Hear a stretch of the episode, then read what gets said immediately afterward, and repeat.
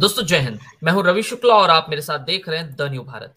दन्यू भारत की तरफ से आज रविवार का दिन है, घड़ी के जैसे ही ग्यारह बजते हैं हम लेकर आते हैं टीएनबी छात्र पुकार। टीएनबी छात्र पुकार के अंतर्गत हमारे साथ युवा साथी, विद्यालय, महाविद्यालय, विश्वविद्यालय के छात्र जुड़ते हैं और जुड़ करके बातचीत करते हैं किसी एक विषय पर। और आज का जो विषय हम आपके बीच लेकर आए हैं, विषय है क्या फिल्में समाज का आईना होती है।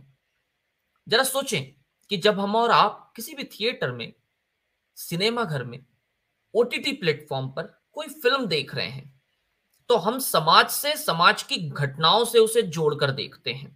कई सारी फिल्मों की शुरुआत में ही कहा जाता है कि यह समाज की किसी घटना पर आधारित फिल्म है, या शुरुआत में बता दिया जाता है कि इसका वास्तविक घटनाओं से कोई संबंध नहीं है, यह महज एक कल्पना है। लेकिन कल्पना क्यों आती है? जब समाज में आप कुछ घटते हुए देखते हैं, समाज में किसी घटना से प्रेरित होकर के फिल्मों का निर्माण होता है। लेकिन समाज पर कितना सकारात्मक और कितना नकारात्मक प्रभाव पड़ता है, इस पर चर्चा करने के लिए आज हम यहाँ पर उपस्थित हैं। मेरे साथ युवा साथी हैं, आइए आपको जोड़ते हैं हमारे युवा साथियों के साथ में। हमारे साथ हैं हेतवी हमारे साथ में है Hetvi Patel, R S Mundle Dharampeth arts and commerce college Nagpur से जुड़ रही है। हेतवी, स्वागत है आपका। मेरे साथ हैं विशाल खरचुवाल, जो कि शिवाजी साइंस कॉलेज नागपुर से जुड़ रहे हैं। विशाल, आपका स्वागत है। मेरे साथ हैं Ashutosh Tiwari, R S Mundle Dharampeth college Nagpur से जुड़ रहे हैं। आशुतोष, आपका स्वागत है। किसी कारणवश नित्यांश पांडे हमारे साथ नहीं जुड़ पाए, तो कार्यक्रम आज मेरे साथ आप इस कार्यक्रम को आगे हम मेरे साथ इस कार्यक्रम को आगे बढ़ाते हैं।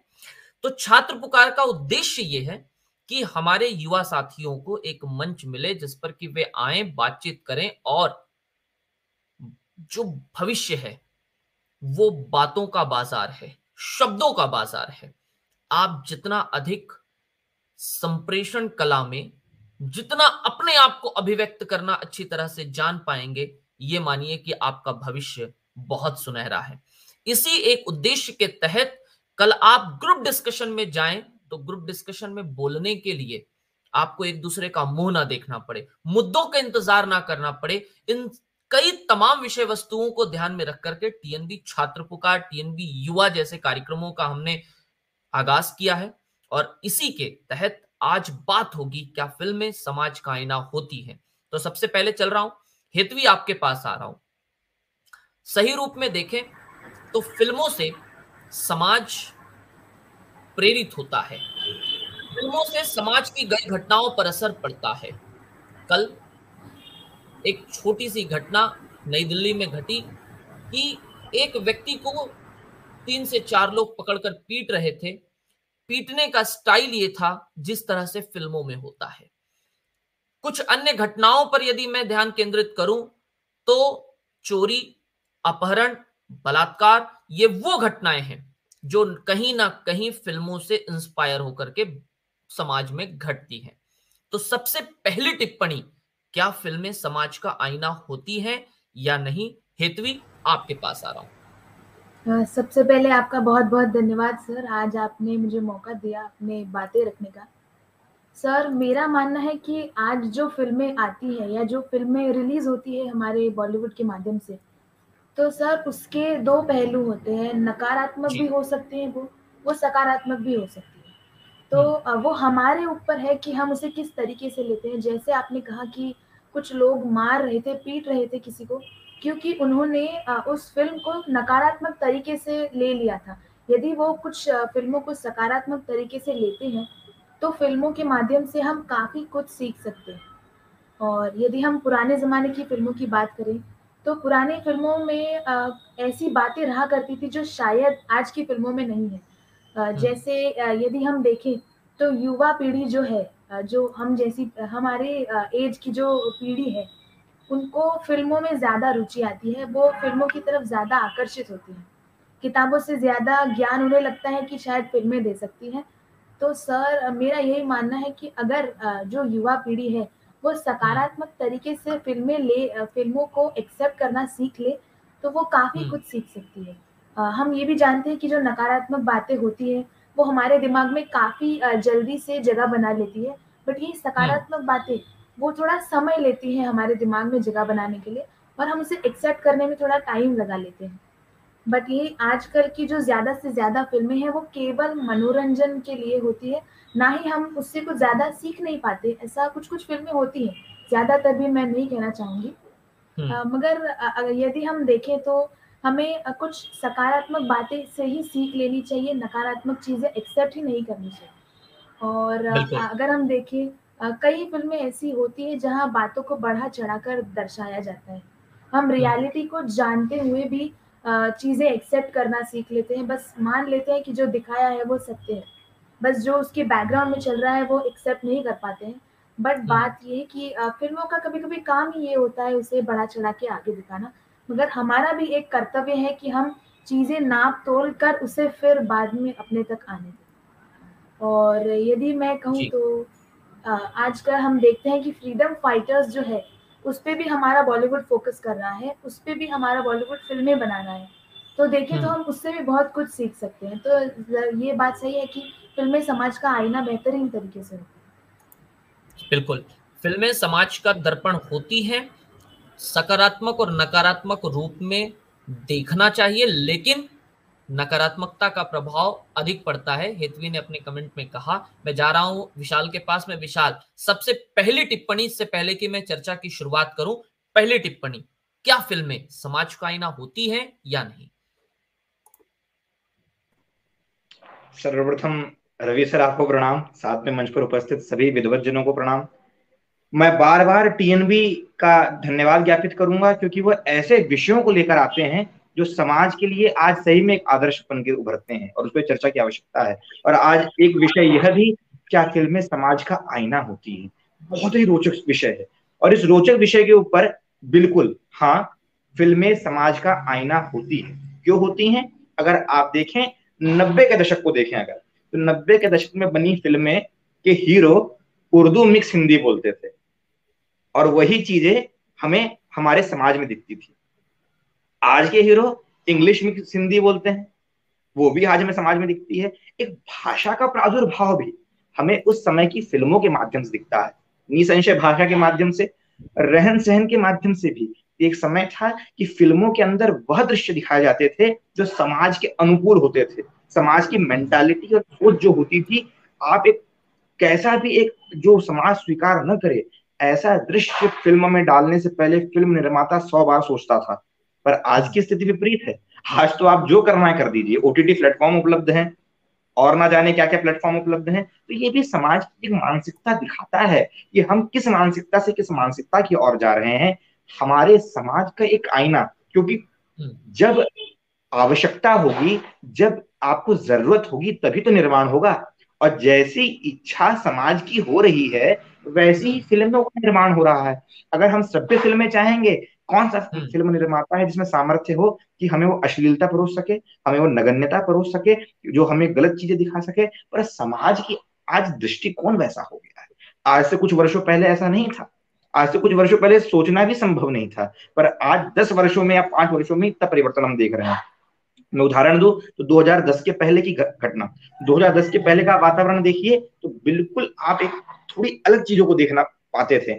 दस के बाद का धीरे धीरे वातावरण बदलते बदलते, जैसे जैसे हम नेट की एक फोर जी, थ्री जी के जमाने में आते जा रहे हैं, धीरे धीरे समय बदलते जा रहा है।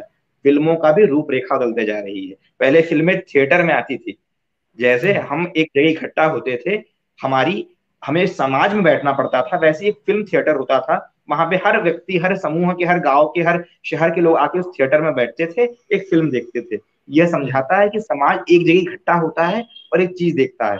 आज समय बदल गया, आज हर व्यक्ति अपने आप को स्पेसिफिक करना चाहता है, आइसोलेटेड करना चाहता है। आज उसका फोन उसके हाथ में आ गया और उसके फोन पर उसके पास ओटीटी प्लेटफॉर्म्स आ गए, उसके पास उसके वेब्स आ गए, उसके एप्स आ गए। अब वो घर में कान में ईयरफोन लगाता है, एक सब्सक्रिप्शन लेता है और घर में बैठकर फिल्म देखता है। तो ये भी आज की ही परिस्थिति को परिभाषित करता है, मैं ये कहना चाहूंगा। धन्यवाद। बिल्कुल, जिस तरह से विशाल ने बताया कि फिल्में समाज से जुड़ करके दिखाई देती हैं। अश्लीलता परोसना या नहीं परोसना, कौन सी घटना पर फिल्म बनेगी नहीं बनेगी, ये हमारी अपनी रुचि पर भी निर्भर करता है। मानकर चले कि कोई एक फिल्म बने और उस फिल्म को देखा ही ना जाए तो वो निर्देशक, वो प्रोड्यूसर दोबारा पैसा और दिमाग दोनों नहीं लगाएंगे। लेकिन समाज की जो आज की वस्तुस्थिति है उस पर फिल्में समाज पर कितनी प्रभावी हैं, इस पर हम जाएंगे। लेकिन पहली टिप्पणी लेंगे एक बार आशुतोष के साथ में। आशुतोष, आपकी नजर में क्या फिल्में समाज का आईना होती हैं या नहीं? पहली टिप्पणी। जी सर। सर्वप्रथम सर आपको मैं धन्यवाद देना चाहूंगा कि आपने टीएनबी के माध्यम से मुझे अपना अपने विचार रखने का अवसर दिया और इस कार्यक्रम में उपस्थित समस्त विद्वतजनों को प्रणाम कहूंगा। सर दर्पण अर्थात वह कि जो कि बिल्कुल ना, जो कि एकदम सच्चाई दिखाए, बिल्कुल झूठ ना दिखाए, झूठ जो गलत है गलत को गलत दिखाए, सही को सही दिखाए, यह दर्पण होता है। और फिल्में समाज का दर्पण होती है। यह हमने पहले भी कई बार चर्चा में मैंने बोला हूं और कई बार देखा गया है।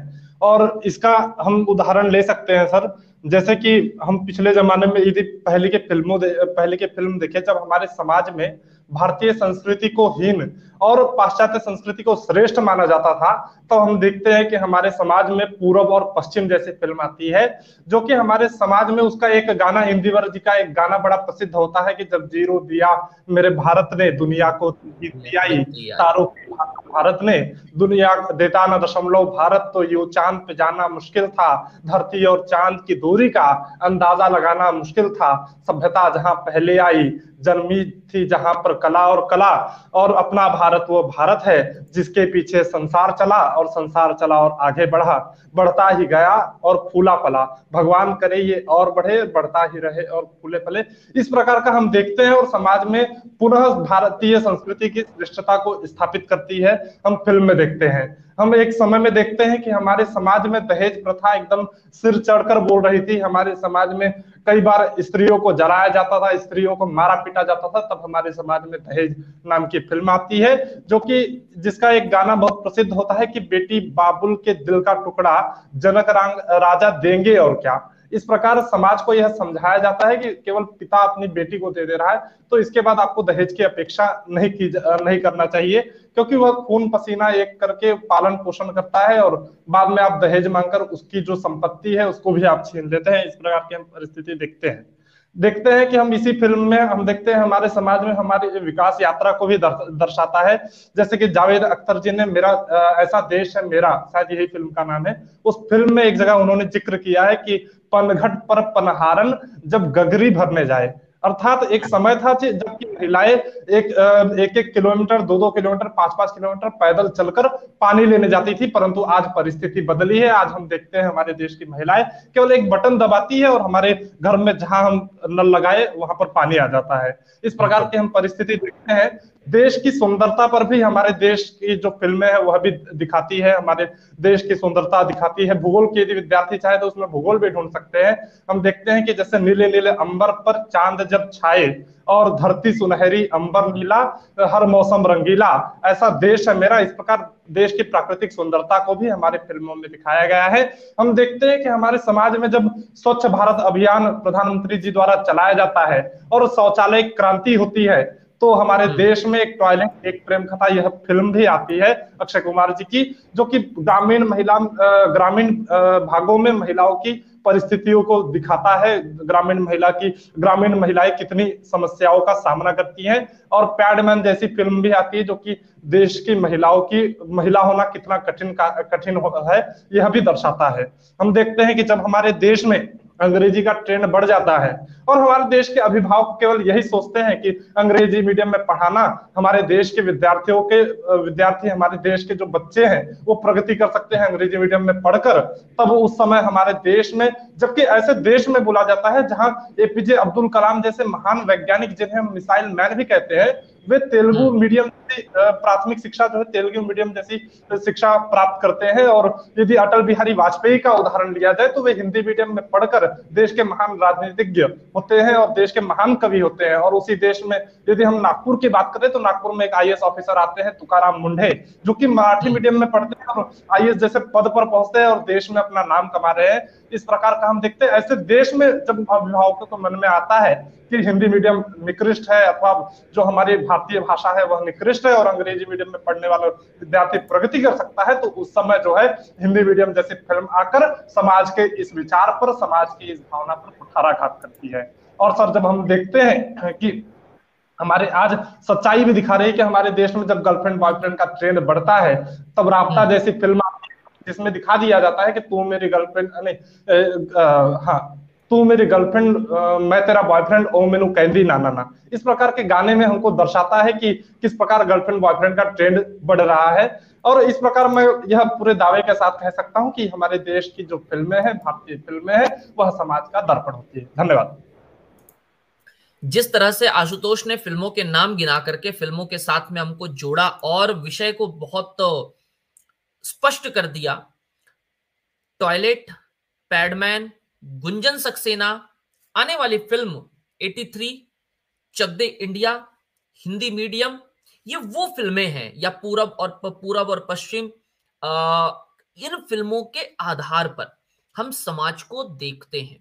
हम साथ साथ हैं जहां पारिवारिक पृष्ठभूमि को बताती है, समाज में किस तरह के अलग अलग परिवारों की कहानियां हैं, वहीं विवाह आती है जो कि एक ऐसी फिल्म जिसमें कि बिना किसी अश्लीलता के आप फिल्म बना सकते हैं, इसका एक स्पष्ट संकेत देती है।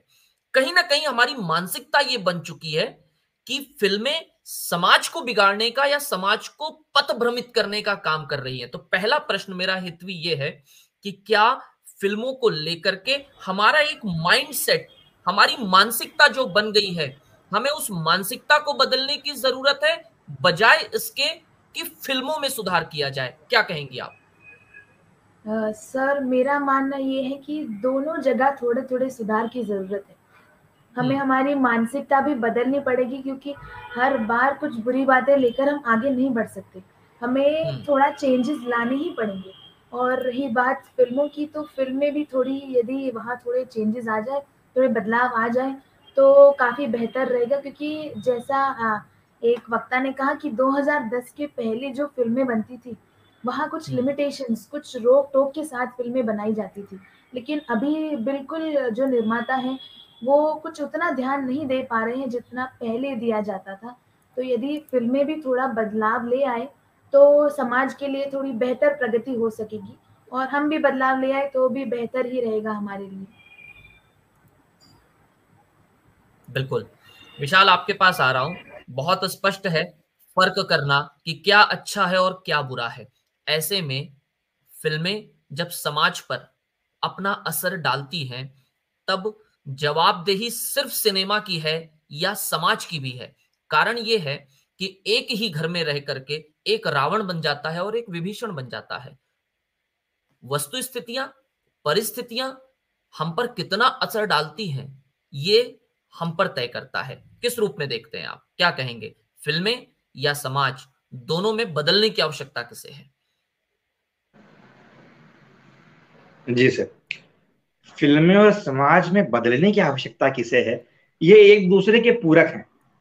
अगर हम कहें एक सिक्के के दूसरे पहलू, अगर समाज जैसा होगा वैसी तो सिनेमा का निर्माण करना होगा। अगर हम चाहते ही चीज को नहीं है, अगर आज आप लगा दीजिए, अगर मैं कहूँ, अगर मैं कोई औचित्य इसको ना पकड़े, एक जमाना था जब संतोषी माता पिक्चर आई थी थिएटर में, क्या हुड़दंग मचे थे लोग देखने के लिए, भीड़ मच गई थी, जय जय संतोषी माता गाना जो फेमस हुआ था, और उसके बाद संतोषी माता के व्रत क्या फेमस हो गए, ये हर घर में संतोषी माता की कथाएं होने लगी। आपके घर में, हमारे घर में भी हुई होंगी।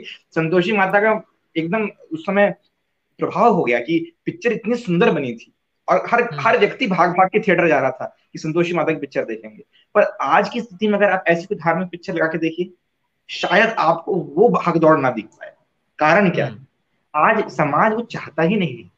उस समय एक एक दशक था जिस देश के अंदर बालक हो, युवा हो, बुजुर्ग हो, कि भाई एक पारिवारिक फिल्म लगी है, देवी देवता की लगी है, देशभक्ति की लगी है, राष्ट्रभक्ति की लगी है, ऐतिहासिक पिक्चर लगी है, लोग देखने जाते थे।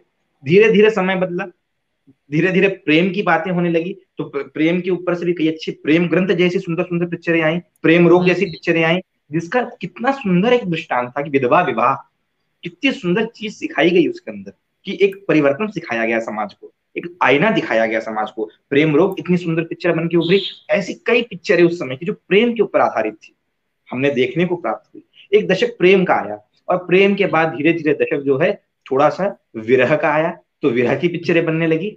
आप सोल्जर्स की पिक्चर देखते हैं, आप देखते हैं बॉर्डर फिल्म बनी कि एक विरह दिखाया गया कि उसमें भी प्रेम की भावना, देशभक्ति की भावना में कैसे एक माँ, एक बहन, एक पत्नी कैसे अपने उसका बेटा वहां सीमा पे खड़ा है, दिखाने का प्रयत्न किया गया।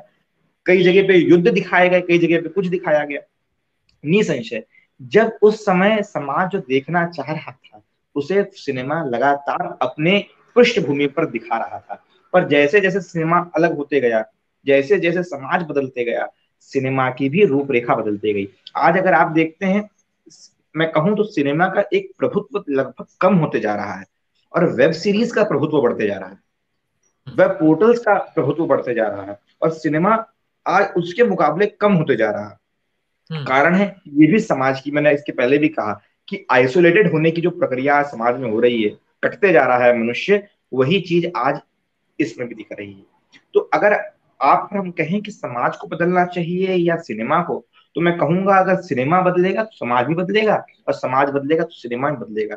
उदाहरण के लिए हमारे ही देश के अंदर दो हज़ार चौदह पंद्रह के आसपास की फिल्में हैं, तेरह की ओ एम जी बनती है, ओ माई गॉड पिक्चर, और पीके बनती है।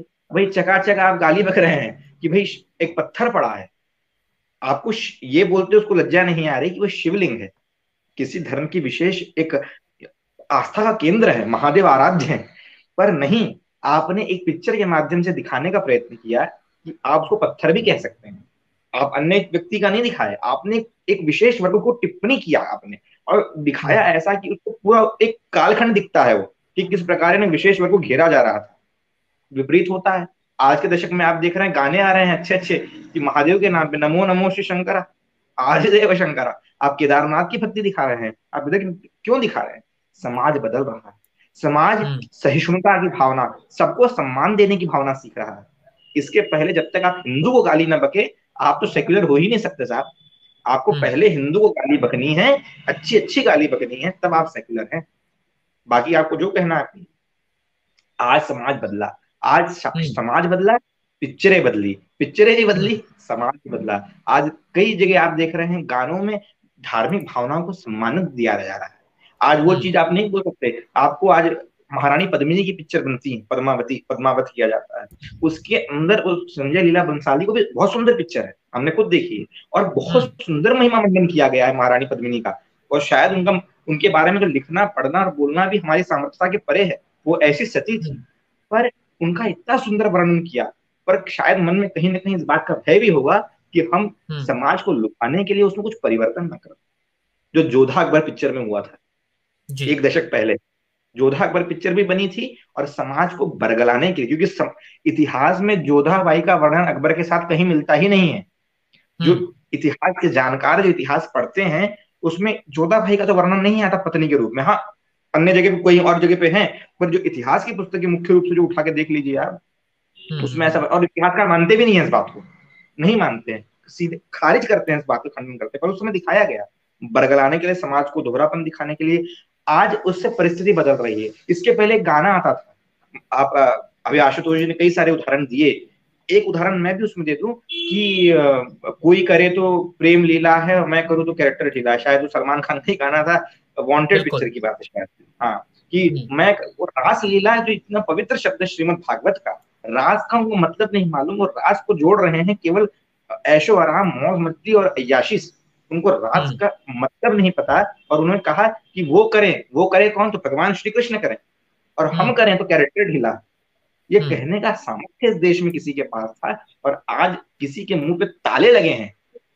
जो पहले एक जमाने पानी पी पी कर हमें ज्ञान दिया करते थे, इसका कारण यह है कि समाज बदल रहा है।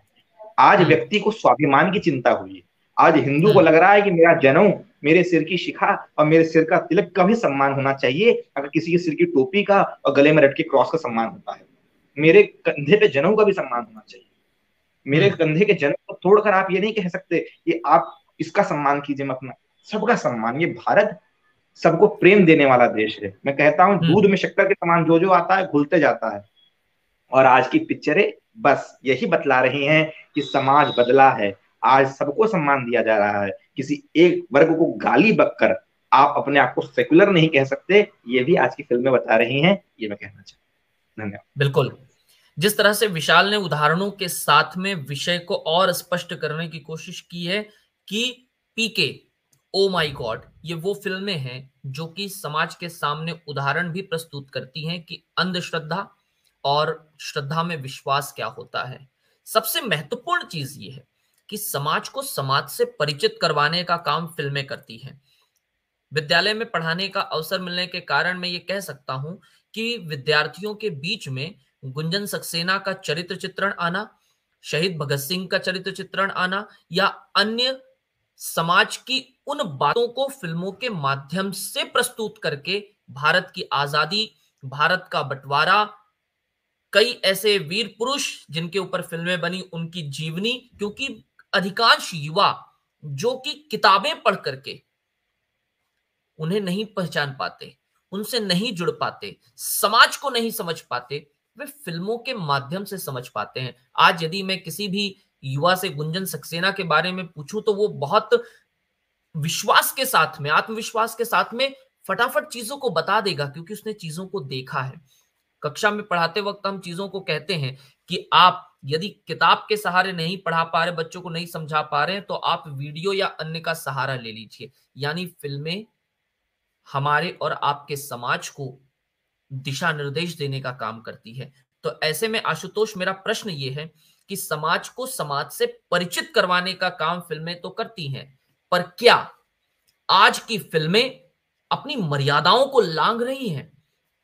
मर्यादा शब्द जब मैं प्रयोग कर रहा हूं तो बहुत जिम्मेदारी के साथ, कि वो फिल्में जिन पर जिम्मेदारी थी समाज को दिशा निर्देश देने की, दिशा निर्देश देकर समाज को आगे बढ़ाने की, आज कोई ऐसी फिल्म यदि बनने जाए जिसमें अश्लीलता ना हो, जिसमें अपशब्द ना हो, तो वो फिल्में स्वीकार्य नहीं है।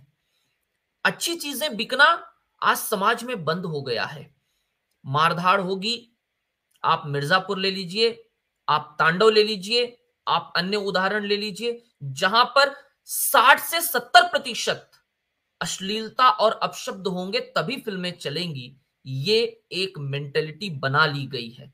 लेकिन इसके बावजूद मुझे याद आ जाता है पंचायत, मुझे याद आ जाती है कुछ अन्य वेब सीरीज जो चलती, जो बहुत अच्छी तरह से चलती है, लेकिन उसमें इक्का दुक्का शब्द भी, अपशब्द नहीं मिलता, इक्का दुक्का अश्लीलता भी नहीं दिखाई देती।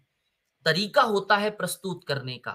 लेकिन आजकल की फिल्में क्या अपनी मर्यादाओं को लांघ रही हैं? समाज को समाज से परिचित करवाने के चक्कर में क्या वे कुछ हद से आगे बढ़ रही हैं या नहीं? आशुतोष जी। सर जी सर, बिल्कुल आपने जो कहा कि ये अपने मर्यादाओं का उल्लंघन कर रही है हमारे जो भारतीय फिल्म है। जैसे फिल्म जो है केवल समाज का आईना नहीं होती है, वे संस्कार, वे वे समाज को संस्कारित करती हैं, वे समाज को उद्वेलित करती हैं, हमारे समाज का दिशा निर्देशन करती है। तो यदि मैं सन सैंतालीस से पहले की बात करूं, सन सैंतालीस के आसपास की बात करूं, तो हम फिल्मों में देखते हैं हमारे समाज की जो फिल्में हैं हमारे बच्चों के लिए एक प्रकार से कवि प्रदीप जी फिल्म में गाना लिखते हैं और शायद वो गाते भी हैं कि आओ बच्चों तुम्हें दिखाए झांकी हिंदुस्तान की, इस मिट्टी से तिलक करो ये धरती है बलिदान की। और उसी के बाद एक पंक्ति होती है कि देखो मुल्क मराठों का ये, यहाँ शिवाजी टोला था जिसने मुगलों की ताकत को तलवारों पे तोला था, हर पत्थर एक आग बनी थी, हर पत्थर एक शोला था, बोली हर हर महादेव की बच्चा बच्चा बोला था, शेर शिवाजी ने रखी थी लाज हमारे शान की, इस मिट्टी से तिलक करो ये धरती है बलिदान की। इस प्रकार की जब हम देखते हैं तो हमारे बच्चों को जो है संस्कारित करते हैं, हमारे बच्चों को देश के महापुरुषों को समझने का अवसर देते हैं, हमारे महापुरुषों के बारे में जिज्ञासा उत्पन्न करते हैं, जानने का प्रयास करने का यह उत्पन्न करते हैं, इस प्रकार की हमारी फिल्मों में दिखती है। इसी के बाद हम देखते हैं कि हमारे देश में हमारे देश के जो वीर हैं उनको श्रद्धांजलि देते हुए हमारे देश के जब उन्नीस सौ बासठ का युद्ध होता है, गंभीर स्थिति हो जाती है हमारे देश की और उस समय वीरों का भी सम्मान हो, इसलिए हमारे देश में फिल्में आती है। फिल्मों में लता मंगेशकर जी, कवि प्रदीप जी की इन्हें पंक्तियों को स्वर देती है कि ऐ मेरे वतन के लोगों जरा आंख में भर लो पानी, जो शहीद हुए हैं उनकी जरा याद करो कुर्बानी। इस प्रकार हमारे देश में जो है वीरों के प्रति कृतज्ञता का भाव उत्पन्न होता है। लेकिन हमारे ही फिल्मों में एक गाना आता है कि शीशा हो या दिल हो आखिर टूट जाता है, अर्थात दर्पण हो वो आखिर आखिर में टूट जाता है। हम देखते हैं कि हमारे जो फिल्में हो वे अपने दिशा से भटक जाते हैं और हमारे फिल्मों में अश्लीलता यह प्राधान्य हो जाता है, अश्लीलता मनोरंजन का साधन मान लिया जाता है। रुपयों के लिए हमारे देश में हमारे देश के जो संस्कार है, हमारे देश के जो अच्छे विचार हैं उन्हें खत्म कर दिया जाता है। और हम देखते हैं कि हमारे फिल्म में फिर गाना आता है कि आज के समय में मनोरंजन के नाम पर अश्लीलता करते हुए इस प्रकार का गाना आता है कि ए बी सी डी पढ़ ली बहुत, अच्छी बातें कर ली बहुत, अब करूंगा तेरे साथ गंदी बात, मैं तेरा बॉयफ्रेंड तू मेरी गर्लफ्रेंड ओ मैनू कहंदी ना ना ना। इस प्रकार की हमारे फिल्मों में दिखती है और हमारे देश के युवा भटक जाते हैं और हमारे देश का जो युवा है इस प्रकार के जो है हरकतें हैं, जो इस प्रकार के क्रियाकलाप हैं, इनका अनुकरण करने का प्रयास भी करता है। और हम देखते हैं कि इसी महिलाओं के, मैं देखिए मैं किसी पर टिप्पणी नहीं कर रहा हूँ किसी महिला पर, मुझे क्षमा कीजिए, परंतु हमारे देश के जो महिला है आज महिलाओं का रुमाल बांधकर नाचना, यह केवल रुमाल बांधकर नाचना यह केवल महिला सशक्तिकरण दिखाया जा रहा है। इसके माध्यम से हमारे समाज में महिला सशक्तिकरण दिखाया जा रहा है और इसे आज के युग का आधुनिक युग माना जा रहा है, विडंबना यही है। तो कहीं ना कहीं हमारी जो फिल्में हैं यह समाज के प्रति मर्यादा का उल्लंघन कर रही है, जो कि हमारे समाज के लिए अच्छा नहीं है। आपने बताया कि कहीं कुछ ऐसे वेब सीरीज जैसे पंचायत के बारे में बताया आपने, अभी एस्पिरेंट भी आई थी, तो इनमें कुछ अपशब्द का प्रयोग नहीं होता, बिना अपशब्द का प्रयोग किए हमारे समाज में अच्छा प्रभाव छोड़ते हैं और अच्छा मनोरंजन भी करते हैं। तो इस प्रकार की बन सकती है, लेकिन हमारे देश में जब तक अश्लीलता नहीं होती, किसी फिल्म में जब तक अश्लीलता नहीं, नहीं आएगी तब तक वो चलेंगे नहीं, ऐसी मानसिकता रूढ़ हो गई है। धन्यवाद। बिल्कुल, कहीं ना कहीं हमारे और आपके दिमाग में ये बैठ गया है कि इस फिल्म के भीतर में यदि अश्लीलता नहीं होगी, चुम्बन नहीं होगा, हम बिस्तर होने वाले दृश्य नहीं होंगे तो युवा जुड़ेंगे नहीं, क्योंकि आज की तारीख में इस देश के भीतर अधिकांश वेब सीरीज हो, फिल्में हो, इन्हें देखने वाले युवा हो गए हैं। इंटरनेट की तकनीक जैसे जैसे सुलभ हो गई है, नए स्मार्टफोन आ गए हैं, हर बच्चा, हर बूढ़ा, हर जवान अपने हाथों में मोबाइल को लेकर के, और विशेष रूप से जो कोविड का अठारह महीना गया है, मैं कोविड इरा कहूं इसे, एक कोविड युग कहूं, कोरोना युग ने समाज को नए तरीके से बदल दिया है। सोशल मीडिया पर मैं और आप भी बैठे हुए हैं, दन्यू भारत और आप जिससे माध्यम से जुड़े हैं, ये भी कोविड की देन है, को, कोरोना युग की देन है मैं कहूंगा। और मैं इस चीज को इस रूप में देखता हूं कि आप सोशल मीडिया को कितना प्रभावी बना सकते हैं, आपको इस पर काम करना चाहिए। आज हम टीवी पर, कंप्यूटर,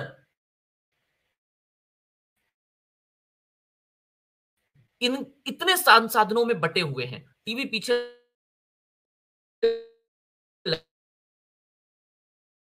लगी, मोबाइल, लैपटॉप और अन्य चीजों पर सीमित हो गए हैं। कहने का मतलब है कि व्यापक यहां मौका मिले, इन्हें देख सकते हैं। पहले यह था कि फिल्म देखने के लिए एक थिएटर जाना पड़ेगा, ढाई तीन घंटा बैठना पड़ेगा, समय निकालना पड़ता था, लेकिन आज की तारीख में आप ट्रेन में सफर कर रहे हैं, आप देख लीजिए, आप वॉशरूम में बैठे हैं, आप देख लीजिए। तो कहने का मतलब यह है कि पिछले पचास सालों में क्या देश के मनोरंजन में बदलाव होने शुरू हो गए हैं। जो एक पचास साल का इरा देखा जाता है उसमें मनोरंजन एक सशक्त साधन बनकर के उभर रहा था। मैं हेतवी आपके पास आ रहा हूं, हमारा मनोरंजन का साधन हास्य पर केंद्रित था, समाज को प्रभावी बनाने पर केंद्रित था, विज्ञान, कला, संस्कृति से समाज को परिचित करवाने पर केंद्रित था, समाज में जागरूकता फैलाने के लिए मनोरंजन का साधन, मनोरंजन को सहारा बनाया जाता था। लेकिन आज करीब साल का चौदह हजार करोड़ रुपए का एक बाजार बना हुआ है, लाखों लोगों को रोजगार भी मिला हुआ है। लेकिन फिल्मों की मारामारी, फटाफट मनोरंजन, जिसे हम लोग टू मिनट्स मैगी कहते हैं, उसी तरह से अब वेब सीरीज और अन्य चीजें फटाफट मनोरंजन का साधन बन रही है। तो क्या फटाफट मनोरंजन के चक्कर में हम फिल्मों को समाज का दर्पण सही रूप में न दिखा करके उसे पूरी तरह से बदलकर गलत दिशा में ले जाने का प्रयास कर रहे हैं, कार्य कर रहे हैं या नहीं? हेतवी जी सर, तो जैसा आपने कहा कि फिल्में फिल्में समाज का दर्पण है या नहीं, फिल्में आजकल समाज का दर्पण काफी हद तक नहीं बन पा रही है, क्योंकि अभी लोगों ने मनोरंजन का रुख ही बदल दिया है, मोड ही बदल दिया है। अभी आजकल जो मनोरंजन है उसका डेफिनेशन ही चेंज हो गया है। एंटरटेनमेंट अभी कुछ और ही बन गया है हमारे लिए। अभी जो बातें, कुछ कुछ अश्लील बातें जो फिल्मों में या जो वेब सीरीज में दिखाई जाती है, लोगों को उसमें मनोरंजन दिखने लग गया है। जबकि पहले के युग में हम देख लें तो परिवार की बातें या कुछ कुछ दोस्ती यारी की बातें, ये सब बातों को अच्छी तरीके से दर्शाने का काम फिल्में किया करती थी। लेकिन आजकल दंगे फसाद होने लगे हैं, वो दंगे फसाद जो हो रहे हैं उनको भी बढ़ा चढ़ा के दिखाना, ये सब लोगों को देखने में काफ़ी मज़ा आने लग गया है, जबकि ऐसा नहीं होना चाहिए। अब ये हमारी एक मेंटालिटी ही हो गई है कि हम चीज़ें जैसी आती है उन्हें वैसा एक्सेप्ट कर ले, बल्कि हमें वैसा नहीं करना चाहिए। हमें भी, हमारा भी एक कर्तव्य है कि हम समाज को नए मोड़ में ले जाएं, उसे भी एक नए नए तरीके से पहुंचा सके जगह जगह तक। तो यदि हम कुछ चीज़ें कुछ चीज़ों को अवॉइड करना स्टार्ट करेंगे, कुछ चीज़ें यदि हम उसे यूज़ ना करें तो काफ़ी फ़र्क पड़ सकता है। जैसे कि हम उदाहरण लें, अभी जो वेब सीरीज़ आती है, वेब सीरीज़ टीवी पे क्यों नहीं दिखाई जाती है? ये क्यों ऐसा होता है? क्योंकि वहाँ कुछ ऐसा कंटेंट है, कुछ ऐसी चीज़ें वहाँ दिखाई गई है जो हम ज़्यादातर लोगों में टीवी के माध्यम से नहीं फैला सकते, इसीलिए वो हमारे लिमिट में रह गई। अभी नेटफ्लिक्स है या अमेजॉन प्राइम वीडियो है, यहाँ यहाँ पेमेंट, यहाँ हमें कुछ पैसा भर के करना पड़ता है, लेकिन वो हमारे फ़ोन तक, हमारे लैपटॉप तक सीमित है। वो हमें ऐसे ही कोई भी चैनल पर नहीं दिखाई जाती, क्योंकि उसमें कुछ ऐसी चीज़ें हैं जो हम हमें देखनी नहीं चाहिए। लेकिन फिर भी अभी लोग पैसा पैसा भी इकट्ठा करने के लिए लोग ऐसी चीज़ें बना लेते हैं और उन्हें मोबाइल या लैपटॉप तक सीमित रख देते हैं। तो बस अभी मनोरंजन केवल एक पैसा कमाने का माध्यम हो गया है और कुछ रहा नहीं है। तो मेरा तो यही मानना है सर कि आजकल मनोरंजन का जो जो वक्तव्य है, जो डेफिनेशन है, वो चेंज हो गया है। उसको उसमें हमें बदलाव लाने की थोड़ी जरूरत है सर। बिल्कुल, हेतवी ने कहा कि बदलाव लाने की आवश्यकता है। विशाल, आपके पास आ रहा हूँ। सिनेमा के द्वारा सामाजिक बुराइयां, मैं उदाहरण दे दूं, दहेज, रिश्वत, बाल विवाह, सती प्रथा, कुपोषण, भ्रष्टाचार, किसानों की दुर्दशा, जातिवाद, छुआछूत, बाल मजदूरी, इन पर फिल्में बनती हैं, बना करती थी। अब मैं कहूँ तो बना करती थी, क्योंकि अब तो ये विषय ही हट गए हैं। अब तो विषय ही ऐसे होते हैं जिन विषयों पर हम और आप सोच नहीं सकते। क्रिश, कोई मिल गया, एक कल्पना से परे फिल्म है। बच्चों का, युवाओं का, परिवार का जुड़ाव, परिवार के साथ बैठकर देखने लायक फिल्में। फिर महापुरुषों के जीवन पर फिल्म बना करके उनके मार्ग पर चलने का चलने की प्रेरणा देने वाली फिल्में। लेकिन शिक्षा का प्रचार न हो करके क्या आज फिल्में समाज के दुष्प्रचार की ओर आगे बढ़ रही हैं या नहीं? पहला प्रश्न।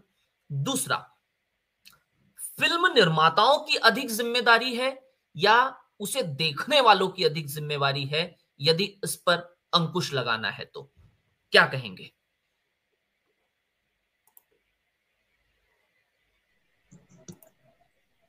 सर्वप्रथम मैं यही कहना चाहूंगा कि फिल्में आईने के माध्यम से, आपने पहला प्रश्न कहा कि समाज के दुष्प्रचार का एक कारण बन के उभर रही है, अथवा ये जो निर्माता है उनका दोष है या देखने वालों का दोष है, ये दो चीजें। सबसे पहली चीज है कि आज फिल्मों का रूप क्या है। एक समय था कि फिल्में केवल थिएटर में थी, अब वही फिल्में हमें अलग अलग एप्स पे उपलब्ध हैं, सब्सक्रिप्शन पे उपलब्ध हैं, और वही फिल्में हमें अब ओटीटी प्लेटफॉर्म्स पर भी उपलब्ध हैं। आज अगर मैं कहूँ तो थिएटर में जाकर कोई अपना समय तीन घंटा व्यर्थ करने से अच्छा, ऑटो का या कार में पेट्रोल का डीजल लगाने से अच्छा और इतनी भीड़ भाड़ में जाने से अच्छा क्या कहता है कि भैया घर में ही हम मस्त कान में ईयरफोन लगाएंगे, संडे का दिन है, दोनों मियाँ बीवी एक ईयरफोन तुम लगाओ एक मैं लगाता हूँ और बैठ के फिल्म देखें, फिल्म हो गई और पैसा भी कम लग रहा है, सब्सक्रिप्शन ले लीजिए, तीन चार पिक्चर एक साथ देख लीजिए। तो आज आज का व्यक्ति ये सोच रहा है। तो फिल्मों का रूप बदल गया है, अब रूप बदल गया है तो जो पहले कंडीशंस जो लगती थी थिएटर्स के ऊपर कि भाई आपको एक सर्टिफिकेट, जैसी आप पिक्चर की आप थिएटर में एंटर किए एक सबसे पहले सर्टिफिकेट चालू होता था पिक्चर के ऊपर कि भैया सर्टिफिकेट बताता था कि ये पिक्चर को एक एसोसिएशन के माध्यम से, जो हमारा एसोसिएशन होता है फिल्मों का, उसके माध्यम से मान्यता प्राप्त है और अब ये देखने लायक है। पर आपको अब नहीं दिखेगा ये सब, अब ये सब चीजें कम हो गई, अब थिएटर में दिखने वाला है। तो थिएटर में अब पिक्चरें आ कहाँ रही है? कोरोना काल ने एक बहुत कुछ बदल दिया। जैसे कुछ समय पहले हम और आप चर्चा करने के लिए कहीं इकट्ठा होते थे, आज हम टीएमबी के माध्यम से जुड़े हुए हैं। तो कोरोना युग ने, जिसका आपने उल्लेख भी किया, आज हमें यहाँ लाके बैठाया है। तो ठीक कोरोना युग ने ही फिल्मों को थिएटर से उठाकर मोबाइल में लाया है। तो ये चीज बदली।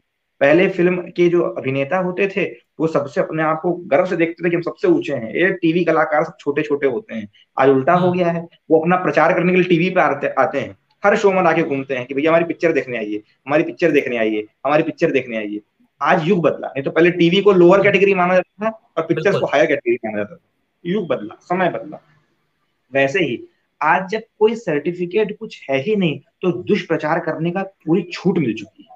अब ना कोई इसको आपको कोई सर्टिफिकेट देना है, ना किसी को जवाब देना है, कोई पूछने वाला ही नहीं है, तो जो करना है कहिए। आप उदाहरण हम दे रहे हैं तो मिर्जापुर का दे रहे हैं, भाई आपने पूर्वांचल के बारे में इतना बता दिया, और निसंशय ऐसे मैं बोलूंगा, इस प्रकार से मैं कहूंगा भी नहीं कि था ही नहीं, निसंशय पूर्वांचल का क्षेत्र और उत्तर प्रदेश के कई क्षेत्रों में ये बाहुबली जो होते थे आज भी हैं, पहले भी थे और अब पता नहीं आगे कैसे रहेंगे, पर बाहुबलियों का राज तो था है और हमने आग से देखा हुआ है।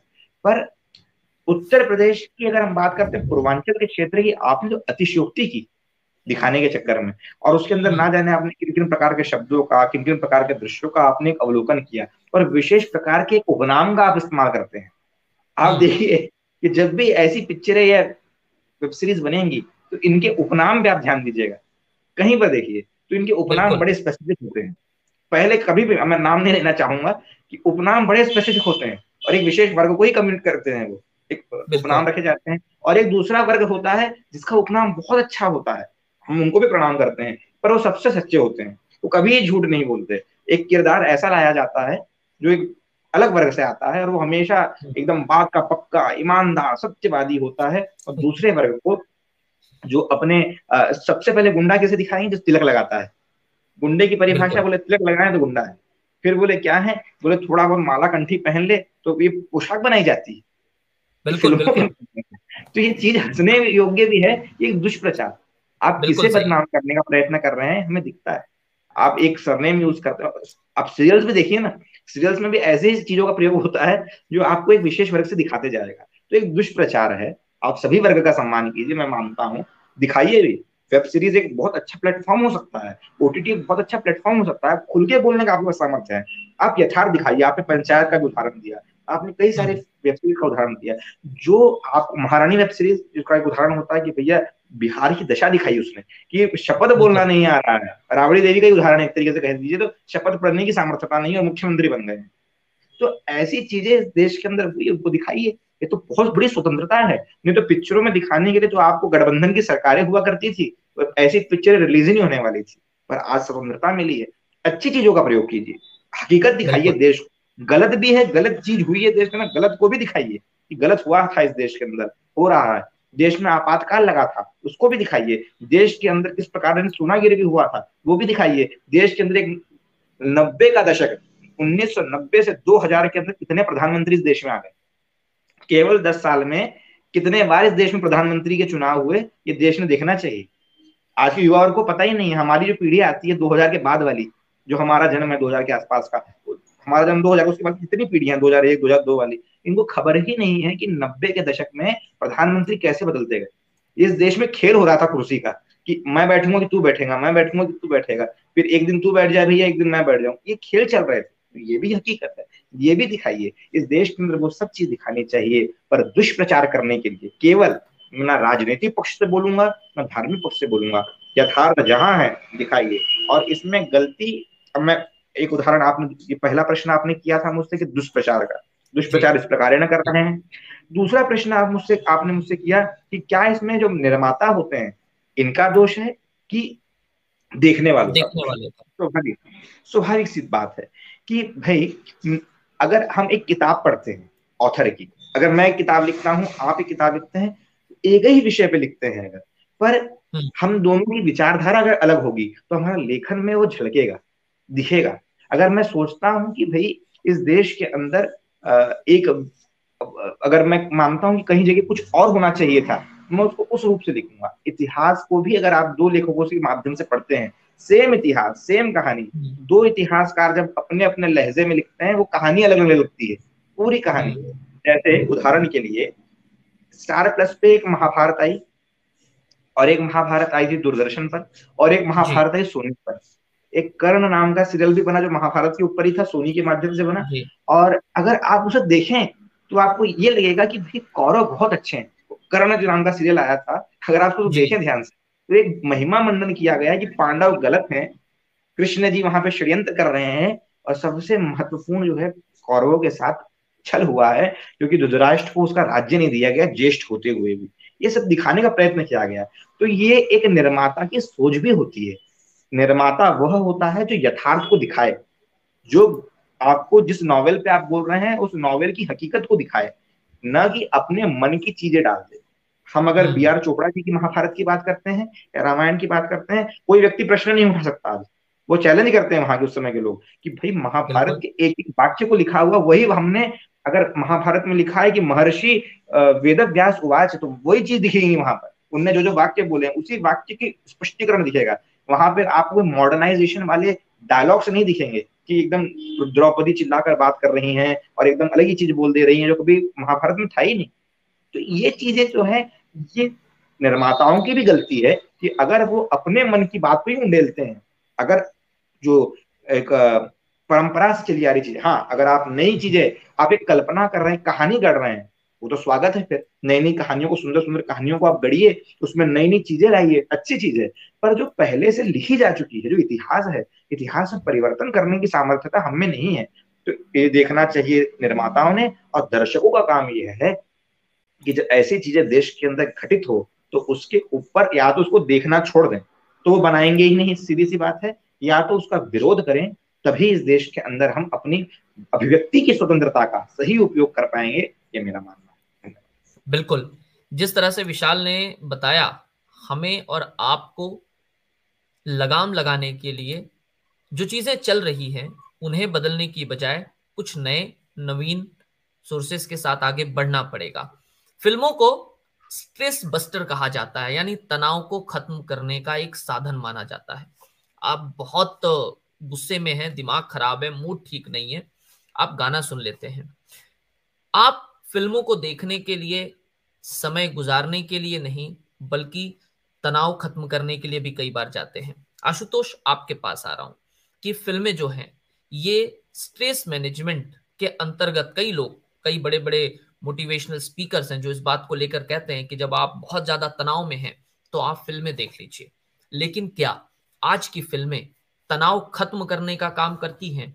क्या आज की फिल्में आपको मानसिक सुकून, मानसिक शांति देने का काम करती हैं, या खाली दिमाग शैतान का घर है, आपके दिमाग में अधिक निगेटिविटी को, नकारात्मकता को डाल देती है? क्या कहेंगे? जी सर, तो खाली दिमाग शैतान का घर है, मैं ऐसा मानता हूं कि इसी प्रकार की भावना को हमारे दिमाग में डाल देती है। तनाव कम करने के बजाय, तनाव कम यदि कर देती होगी, यदि जिस प्रकार का अब गाना चल रहा है, अब हमको मनोरंजन सुनने में आनंद आता है, तो फिर वो निश्चित रूप से हमारा तनाव तो कम कर सकती है, लेकिन नकारात्मक बढ़, नकारात्मकता बढ़ाती है। और जो है हमारे समाज में जो है हीरो, जो है हीरो की भावना, जो है हीरो बनने के लिए विभिन्न प्रकार का, जैसे अभी आपने सर शुरुआत में बताया कि दिल्ली में मारा पीटा गया फिल्मों की तरह, तो इस प्रकार से जो है हम देख रहे हैं, तो फिर ये इस प्रकार की भावना भी हमारे समाज में बढ़ाती है। और मैं ऐसा मानता हूँ कि अब आज के जमाने में जो है, आज के युग में जो है फिल्में, अब इनमें जो है अश्लीलता या फिर नकारात्मकता का अति हो रहा है। और हमारे शास्त्रों में भी कहा गया है कि अति किसी भी चीज का उचित नहीं है। जैसे अति रूपेण वै सीता चाति गर्वेण रावण, अति दानात बलिर्बद्धो अति सर्वत्र वर्जेत, अर्थात अत्यधिक सुंदरता के कारण सीता का हरण हो गया, और अत्यधिक घमंड के कारण रावण का विनाश हो गया, और अत्यधिक दान के कारण राजा बलि को बंधन में बंधन में बंधना पड़ा, और अत्यधिक इसलिए अति सर्वत्र वर्जेत अर्थात अति का जो है प्रत्येक जगह अति उचित नहीं है, इस प्रकार ऐसा माना जाता है। और मैं ऐसा मानता हूं कि फिल्में जो है समाज का आज दर्पण भी नहीं है। आज आज की जो फिल्में हैं समाज की दर्पण नहीं है, न समाज को प्रेरित कर रही है, न समाज को सुधार रही है। मैं ऐसा मानता हूं कि आज जो है समाज को सुधारने का कार्य जो है आज भी, यदि समाज का दर्पण कहा जाए, समाज का सुधारक कहा जाए, समाज को प्रेरित करने वाला कहा जाए, तो वह साहित्य कर रहा है। साहित्य पहले भी इस प्रकार के क्रियाकलाप करता था और अपने साहित्य से समय समय पर देश को आगाह भी किया है। जैसे कि आपातकाल के समय दुष्यंत कुमार का दुष्यंत कुमार के बारे में कहा जाए, उन्होंने लिखा कि मत कहो आकाश में कोहरा घना है, यह किसी की व्यक्तिगत आलोचना है। और दिनकर जी के बारे में, दिनकर जी ने भी कई पंक्तियां लिखी इस प्रकार। और समाज में जो है वीरों को सम्मान मिले, इस प्रकार माखनलाल चतुर्वेदी, पुष्प की अभिलाषा चाह नहीं मैं सुरबाला के महलों में गुथा छाऊं, मुझे तोड़ ले नावन वाली उस पथ पर तुम बिदेरा फेंक, मातृभूमि पर शीश नवाने जिस पथ जावे वीर अनेक। और युवाओं को प्रेरित भी करते हैं कि दिनकर जी एक जगह रश्मि रथी इस महाकाव्य में लिखते हैं कि वसुधा का नेता कौन हुआ, भूखंड विजेता कौन हुआ, अतुलित यशकेता कौन हुआ, जिसने न कभी आराम किया, विघ्नों में रहकर काम किया, खमठोक फेरता है जमनर, पर्वत के जाते पाव खड़, मानव जब जोर लगाता है पत्थर पानी बन जाता है।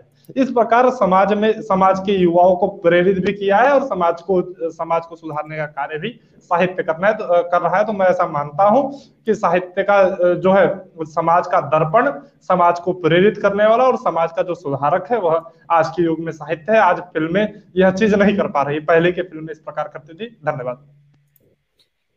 जिस तरह से साहित्य और अन्य के उदाहरण देकर के आशुतोष ने चीजों को समझाया, चर्चा के अंतिम पड़ाव पर आते हैं। और सही रूप में देखें तो फिल्मों की सकारात्मक और नकारात्मक दोनों ही अलग अलग प्रकार के असर हैं। फटाफट मनोरंजन ने समाज को बदलने और किताबों से हमको दूर करने का काम किया है। खेलना, घूमना आदि चीजें आज फिल्मों के साथ साथ जुड़ गई है। कहा जाता है कि जब आप फिल्म देखते हैं तो ये जागरूकता को तो बढ़ाता ही है, लेकिन जागरूकता के साथ साथ हमारे और आपके दिमाग में चार अलग प्रकार के भाव उत्पन्न कर देता है। कक्षा छठवीं से लेकर के बारहवीं तक के विद्यार्थियों की और महाविद्यालय के या विश्वविद्यालय के विद्यार्थियों की मानसिकता में आज कहीं ना कहीं ये बातें घर कर दी गई है कि आप जब तक अपनी बातों में दो या एक गाली शब्द गाली का प्रयोग ना करें, अपशब्द ना बोलें, आपकी बातों में वजन नहीं आता। फिल्मों में जो गाली नहीं दे रहा उसे नकारा, और जो गाली गलौच दबाए दबंग किस्म का व्यक्ति है उसे बहुत महत्वपूर्ण मान लिया जाता है। यानी हमारा नायक कौन होगा, उस नायक को लेकर के अलग अलग प्रकार की भ्रांतियां हमारे भ्रांतियां हमारे युवाओं के सामने और भावी पीढ़ी के सामने आ रही है। शिक्षा का प्रचार, विज्ञान का प्रचार, संस्कृति का प्रचार जिन फिल्मों के माध्यम से होना चाहिए था, आज कहीं ना कहीं वहां पर हम और आप देख रहे हैं कि व्यभिचार, पॉर्न फिल्में, अनैतिक कार्य, चोरी, डकैती, लूटमार, धूम्रपान, शराब आदि उन पर हावी हो गई है। कई बार फिल्में धूम्रपान और शराब के दृश्यों के कारण युवाओं पर ज्यादा असर डाल देती हैं। हमारा बच्चा, हमारा युवा जो उसे देख रहा है, वो घर में नहीं तो छिप करके इनका सेवन करने, इनकी लत में इनकी लत लग जाती है। फिल्म निर्माताओं की जिम्मेदारियां क्या हैं, सेंसर बोर्ड की जिम्मेदारियां क्या हैं, इस पर बहुत बड़ा प्रश्न आज देश के सामने खड़ा हुआ है।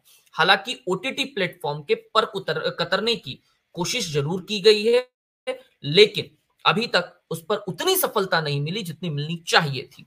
लूटपाट, चोरी, हत्या, हिंसा, कुकर्म, बलात्कार, ये वो अपराध हैं जिन पर जो आज हमारे युवाओं पर असर कर रहे हैं।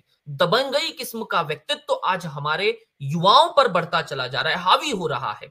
शिक्षकों की अनदेखी करना, माता पिता की बातों को न मानना, कई ऐसे उदाहरण हैं जो मात्र फिल्मों से आए हैं। तो आप तीनों से मेरा एक सामान्य सा कॉमन प्रश्न है, तीनों से एक ही प्रश्न है। सबसे पहले हेतवी आपके पास आ रहा हूं, किस तरह के सिनेमा का, किस तरह की फिल्म का निर्माण समाज में होना चाहिए? हेतवी जी सर, जैसा कि हम हम सबको ये पता है कि समाज जो है उसको एक सकारात्मक तरीके का रूप आ, मिलना ज़रूरी है। तो यदि जो हमारी जो फिल्मों का जो बोर्ड है वो अगर जो फिल्में बनाता है उसमें कुछ सकारात्मक बातें, कुछ सकारात्मक संदेश समाज तक पहुंचा सकता है तो वो ज़्यादा बेहतर रहेगा, क्योंकि हमें हमारा समाज जागरूक करना है, उसे एक अच्छा रूप देना है, एक अच्छा मोड़ ले जाना है। तो जो फिल्में बनती हैं वो अच्छी बने, उसमें कुछ आ, कुछ संदेश मिले लोगों को, या कुछ सीखने वाली बातें हो जो आज की युवा पीढ़ी को सीखने मिले तो ज़्यादा बेहतर रहेगा। जैसा आपने अपनी बात में उल्लेख किया कि जो धूम्रपान वगैरह जो दिखाया जाता है इसे ना दिखाने से अच्छा जो ज़रूरत है, जो बातें बच्चों को सीखनी चाहिए, युवा पीढ़ी को सीखनी चाहिए, वो यदि हम फिल्मों में दिखाते हैं तो हमारे लिए वो एक अच्छा, एक सकारात्मक रूप लेना लेना शुरू कर देगा। और जैसा कि हमें पता है कि कोई भी ऐसी बुरी चीज़ नहीं है जिसका हम पर अच्छा असर पड़ेगा। कुछ बुरा अगर दिखाते हैं तो उसका असर बुरा ही पड़ने वाला है हमारे ऊपर। तो इससे अच्छा रहेगा कि जो फिल्में हैं वो कुछ अच्छी चीज़ें अपने अपने फिल्मों के द्वारा लोगों तक पहुंचाने का प्रयास करें। और हमें हमें पता है कि जी और हमें ओके ओके तो और हम ये भी जानते हैं कि आ, कुछ भी कुछ भी ऐसा बुरा है जो हम पे अच्छा असर करेगा ऐसा ना ही कभी हुआ है, ना ही कभी होने वाला है। तो फिल्में अगर अच्छी बने, जैसे पहले की फिल्में अच्छी बना करती थी तो हम परिवार के साथ बैठकर देख सकते थे, मगर आज की फिल्में ऐसी रही ही नहीं है, हम परिवार के साथ बैठकर देख ही नहीं सकते। तो उन पुराने ज़माने की फिल्मों की ज़रूरत अब आज के ज़माने में पड़ने लगी है। तो बस सर मेरा यही मानना है कि फिल्में यदि अच्छी बने तो समाज पर असर भी अच्छा पड़ेगा। धन्यवाद। बिल्कुल, समाज पर असर डालने वाली फिल्में, लेकिन अच्छी फिल्मों का निर्माण होना चाहिए, ऐसा मानना है हेतवी का। विशाल, किस तरह के सिनेमा का, किस तरह की फिल्म का निर्माण होना चाहिए? फिल्मों का निर्माण तो वही होना चाहिए जो समाज की आवश्यकता है। जी जी। और अब आ रही अब आ रही आ रही please please please please please continue continue मेरे ऊपर सामने स्क्रीन पे आ रहा था, मैं देखा। चलिए ठीक। तो जिस प्रकार की पिक्चरों का आप और हम बात करते हैं कि भाई होनी चाहिए, तो बस मेरा तो यही मानना है कि जो समाज की आवश्यकता है वही फिल्में होगी। तो अगर युवा वर्ग चाहता है कि समाज के अंदर प्रेम की पिक्चरें बने तो प्रेम के ऊपर बननी चाहिए, हमारा इसका भी विरोध नहीं है। अगर समाज चाहता है कि देश के अंदर कुछ रूढ़िवादी परंपराओं को टूटते हुए पिक्चरें बननी चाहिए, हम वो भी स्वीकार करते हैं। अगर समाज चाहता है कि राष्ट्रभक्ति के ऊपर पिक्चरें बने, बननी चाहिए। लोह पुरुष सरदार वल्लभ भाई पटेल, महात्मा गांधी, इंदिरा गांधी, जो इन्होंने ऐसे महापुरुष जो उस समय के हुए हैं, अटल बिहारी वाजपेयी साहब, उनका भी जीवन एटॉमिक बॉम्ब के लिए, हमारे अब्दुल कलाम जी, इन सबके ऊपर पिक्चर बने, कौन नहीं चाहेगा। विवेकानंद जी, इनके ऊपर मुझे आश्चर्य होता है कि हमारे देश में विवेकानंद जी के ऊपर ऐसी बड़ी पिक्चर बनती ही नहीं, एकदम हटके बने पूरी, कि जो पूरा आज के वातावरण में कि जो इतने बड़े आदर्श थे कि शायद वो वो अध्यात्म के से भी जुड़े हुए थे और एक तरीके से कहूँ तो अध्यात्म को जोड़ते हुए आधुनिकता से भी जुड़े हुए थे। तो ऐसा व्यक्तित्व तो शायद कहीं मिलता ही नहीं है आज के समय में, उनके ऊपर भी बननी चाहिए। ऐसे विषयों के ऊपर पिक्चर बने बहुत अच्छा है, पर इन विषयों के ऊपर ना बने ये भी जानना है। ये इन विषयों पर बननी चाहिए, अब किन विषयों पर नहीं बननी चाहिए, सबसे पहले नहीं बननी चाहिए इस बात पर कि एक एड आई थी, अगर आपको ध्यान हो, और सबसे महत्वपूर्ण होती है एड्स जो इंटरवल में भी आती है और पिक्चर के पहले भी लगती है, पिक्चर के बीच और आखिर में भी एक दो घूमती रहती है, और टीवी पर तो फिर आती ही रहती है। फिर कहना ही क्या है। एक ऐड आई थी, शायद मैं मैं गलत हूँ तो मुझे दुरुस्त कर दीजिएगा, कि तनिष्क की शायद से कि एक एड आई थी वो गहने वाली, तो उसमें एक विशेष वर्ग को यहाँ का वहां दिखाया जा रहा था, पिछले साल दिवाली पर आई थी। हाँ, तो काफी विरोध हुआ उसका और आखिर उन्हें क्षमा मांगते उसे वापस लेना पड़ा। तो भाई आप ऐसे टारगेट मत कीजिए, ये समाज को गलत दिशा दिखाते हैं, क्योंकि आप उसका विपरीत नहीं दिखा पाएंगे। इसका विपरीत दिखाएंगे तनिष्क रहेगा ही नहीं दुनिया में, तो उसका विपरीत दिखाने का सामर्थ्य आप में नहीं है, तो उसका ये पक्ष भी मत दिखाइए, क्योंकि आज वो जो पक्ष को आप दिखाने का प्रयत्न कर रहे थे वो जाग चुका है, तो उसको भी सम्मान दीजिए। ऐसे दृश्य दिखाने से, हाँ प्रेम दिखाना गलत नहीं है, दिखाइए, प्रेम है, सब है, ठीक है, पर आप किसी की भावनाओं को आहत करते हुए, धार्मिक भावनाओं को आहत करते हुए ना करें। और आज के समाज में ऐसी चीजों का कोई स्थान नहीं है जो समाज में उपद्रव फैलाए और समाज को तोड़ने का काम करे, तो ऐसी चीजें ना बने। आप अपने में खुश रहिए, हम अपने में खुश हैं, आप अपना खाइए, हम अपना खा रहे हैं, बस एक दूसरे की थाली में चपटा चपटी ना करें। यही अच्छी चीजें आज की समाज पिक्चरों ने देनी चाहिए, हमारा मानना है। आपसी सामंजस्य, प्रेम, सभी में मिलाप, सभी में, एक घर के अंदर ही, एक ही घर के अंदर संध्या पूजन हो रहा हो और एक ही घर के अंदर नमाज अदा हो रही हो, कोई दो राय नहीं है, पर वो बशर्ते वो अपनी अपनी जगह पर किसी की सीमा का अतिक्रमण करके ना हो रही हो, ये चीज होनी चाहिए। हमारा इस पर भी समर्थन। बिल्कुल, विशाल ने बहुत बढ़िया बात कही कि क्या चीजें किस विषय पर बनना चाहिए, इससे पहले तो ये तय करें कि किस पर नहीं बनना चाहिए। जैसे घर के कुछ नियम होते हैं, हम और आप घर के भीतर, हर घर के हर घर के अपने अपने संस्कार हैं, अपनी अपनी अपना घर के अंदर रहने के एक तौर तरीके होते हैं कि आप, यदि पिताजी बड़े सख्त हैं तो इतने बजे आपको उठना ही है। आप कुछ चीजों को लेकर के दिमाग में बिठा कर रखे हुए हैं कि भाई ये चीजें हमें माननी पड़ेगी। हम भोजन या तो डाइनिंग टेबल पर करेंगे, सोफे पर करेंगे, कहीं घर में कहीं भी बैठ जाएं, पर भोजन हम बाथरूम में जाकर, वॉशरूम में बैठ करके तो नहीं करते। ठीक उसी प्रकार से जो काम घर के तय हैं कि पूजा चप्पल पहनकर नहीं होगी, बाथरूम में खाना नहीं खा सकते, यदि बिना नहाए रसोई घर में आपका प्रवेश आप प्रवेश नहीं कर सकते, प्रवेश वर्जित है, तो ये वो चीजें हैं। नहाते वक्त आपको अपने बाथरूम का दरवाजे का कमरा बंद करना है, कपड़े आपको अकेले में बदलने हैं। ये वो चीजें हैं जो आज कहीं ना कहीं फिल्में मर्यादाओं को लांघ करके आगे बढ़ रही हैं, जिस पर कुछ ना कुछ सोचकर समझकर एक निर्णय लेने की आवश्यकता है कि कौन क्या कितना दिखाए और ना दिखाए। आशुतोष, आपके पास आ रहा हूं, किस प्रकार की सिनेमा का निर्माण अकॉर्डिंग टू यू होना चाहिए? Which type of cinema should be made in this society? Because हमारे जो युवा हैं, हमारे युवाओं पर जिस तरह से अभी अभी आ, सुमन अग्रवाल जी ने लिखा कि everything has its pros and cons, दोनों की अच्छाइयां और बुराइयां दोनों होती हैं। तो भाई आप बताएं किस प्रकार की सिनेमा, किस प्रकार की आ, फिल्मों का निर्माण होना चाहिए या किस प्रकार की फिल्मों का निर्माण नहीं होना चाहिए? आखिरी सवाल आज का। जी सर, जैसा कि सर विशाल जी ने पहले भी कहा कि समाज और फिल्में एक दूसरे के पूरक हैं, और सर जैसा कि बच्चे बिगड़े ना इसलिए माता पिता घर में अनुशासन बनाए रखते हैं, इस प्रकार हमारे देश की सरकार को फिल्में जो है गलत ना बने, इसलिए हमारे देश की सरकार को उस पर नियंत्रण लगाना आवश्यक है, चाहे वह ओटीटी प्लेटफॉर्म हो, क्योंकि फिर यह समाज को बहुत प्रभावित करती हैं। हमारे समाज में अश्लीलता जो कि हमारे फिल्मों में खुलकर आजकल दिखाई जा, जा रही है, उन पर फिल्में नहीं बनना चाहिए। जैसा कि आपने दारू इत्यादि के बारे में बताया, गाली गलौज के बारे में बताया, इस प्रकार इसमें खुलकर नहीं बोलना चाहिए, क्योंकि आज हम देख रहे हैं कि गाली जो हमारे देश का युवा है वो गाली उसके जबान पर है। एक प्रकार से जब वह कुछ उसे लगता है सही बात है, गर्व की अनुभूति होती है जब वह गाली देता है उसे। और दारू पीना भी एक बड़े लोगों का बड़े लोगों की आदत है अथवा बड़े लोगों का ये स्टाइल है, इस प्रकार हमारे फिल्मों में दिखाया जा रहा है, तो वह उसे अनुकरण करने का प्रयास कर रहा है। और हमारे देश में जो है फिल्में हमारे देश के महापुरुषों, हमारे देश के जो समाज में उचित है उससे संबंधित, बिल्कुल हमारे समाज में जो गलत हो रहा है उसे भी दिखाना आवश्यक है, क्योंकि जब गलती दिखाया जाएगा तभी हम गलती को सुधार सकते हैं। इस प्रकार गलत जो हो रहा है हमारे समाज में, किसी वर्ग के साथ अन्याय हो रहा है, किसी वर्ग को बहुत ज्यादा सताया जा रहा है, अथवा किसी वर्ग के साथ कुछ भी गलत हो रहा है, यह समाज में दिखाना भी, आज के समय के बारे में दिखाना भी आवश्यक है। लेकिन साथ साथ में हमें किसी एक वर्ग को टारगेट नहीं करना चाहिए, यह भी ध्यान रखना आवश्यक है। बाकी यह सब चीजें ठीक है, लेकिन जो है जो सही लोग रहते हैं, जो सही रहते हैं, उन पर इन सब चीजों का, जैसे अश्लीलता, ये सब हमारे समाज में दिखाई जा रही है, हमारे देश का युवा प्रभावित हो रहा है।